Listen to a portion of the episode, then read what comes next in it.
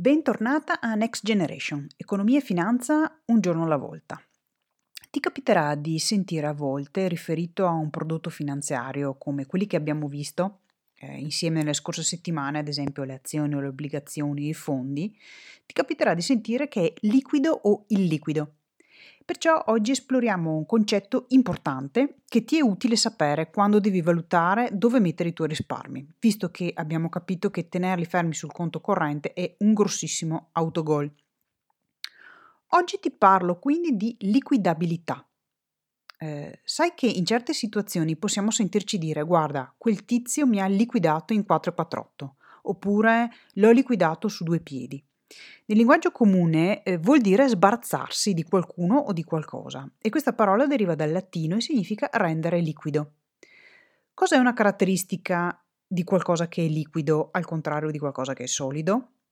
Allora, il liquido si muove, scorre e si sposta facilmente, al contrario del solido che è molto più statico e ti dà l'idea di essere pesante, non qualcosa che si muove facilmente.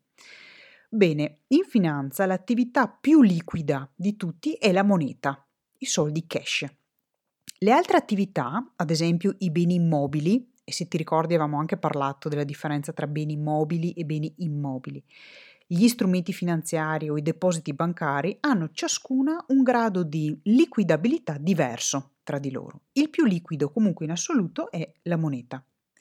Quando parliamo di liquidabilità Intendiamo cosa? Intendiamo la capacità di un investimento, sia che sia un investimento finanziario che sia un investimento nell'economia reale, di trasformarsi facilmente e in tempi veloci in moneta, a condizioni che siano economicamente favorevoli per te, cioè senza che ci siano dei grossi sacrifici di prezzo rispetto a, al prezzo che ha ora. Se ci pensi, è, ehm, è come se tu avessi una casa e vuoi vendere questa casa il tempo che ci metterai a trovare un acquirente che la compri al prezzo che va bene a te e non ti costringa quindi a fare sacrifici sul prezzo che vuoi ottenere, ti fornisce un'indicazione di quanto sia liquidabile quel tuo bene, in questo caso appunto la casa. Se parliamo di uno strumento finanziario, quindi azioni, obbligazioni, eccetera, la sua liquidità è influenzata da diversi fattori. Di che fattori stiamo parlando? Beh, prima di tutto questo strumento finanziario è negoziabile, cioè può essere scambiato facilmente tra chi lo vuole vendere e chi è interessato a comprare e questo è ovviamente un requisito necessario perché tutto il resto stia in piedi.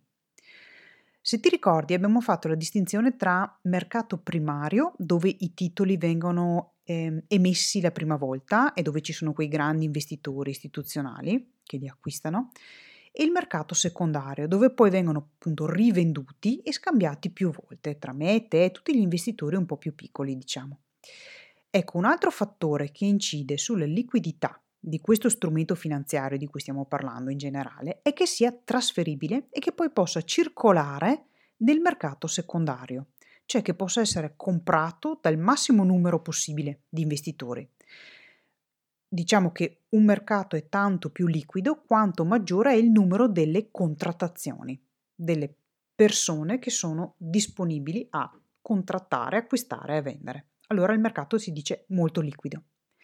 La liquidità dipende anche dalla vita residua dello strumento finanziario, cioè un titolo è tanto più liquido quanto più vicino alla sua scadenza. Se ti ricordi con le obbligazioni ne abbiamo parlato, le obbligazioni hanno una scadenza. Più vicino sei alla scadenza, di quel titolo, più sarà liquido, più facile da rivendere.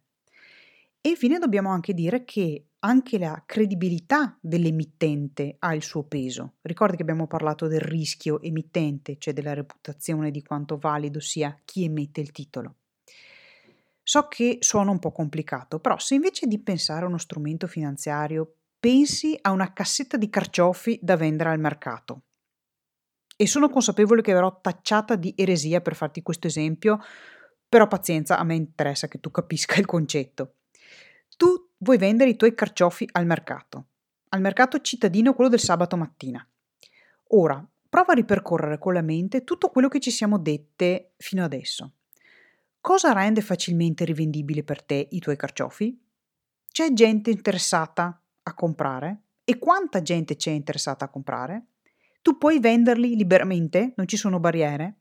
E tu sei conosciuta come una venditrice affidabile? Cioè la gente lo sa che i tuoi prodotti sono sani, di qualità e quindi si fidano a comprarli da te? Se rispondi positivamente a queste domande, allora puoi dire che eh, venderai più rapidamente e a un buon prezzo i tuoi carciofi. Quindi, quanto più l'attività è liquida, tanto minore è il rischio che l'investitore non riesca a venderla facilmente. Alla stessa maniera diciamo anche il contrario, cioè tanto più un'attività è illiquida, quanto più alto sarà il rischio di fare un'enorme fatica a rivenderla e a monetizzarla, cioè a portarti a casa i soldi. Quando si valuta dove investire i propri risparmi è importante considerare questi aspetti, la liquidabilità. Questo per non trovarsi fra le mani qualcosa che poi non riusciremo in futuro a vendere facilmente. Ok, ti aspetto al prossimo concetto di economia e finanza e nel frattempo io vado a comprarmi dei carciofi perché con tutta questa discussione mi è anche venuta voglia di mangiarli. Ciao da Virginia Busato.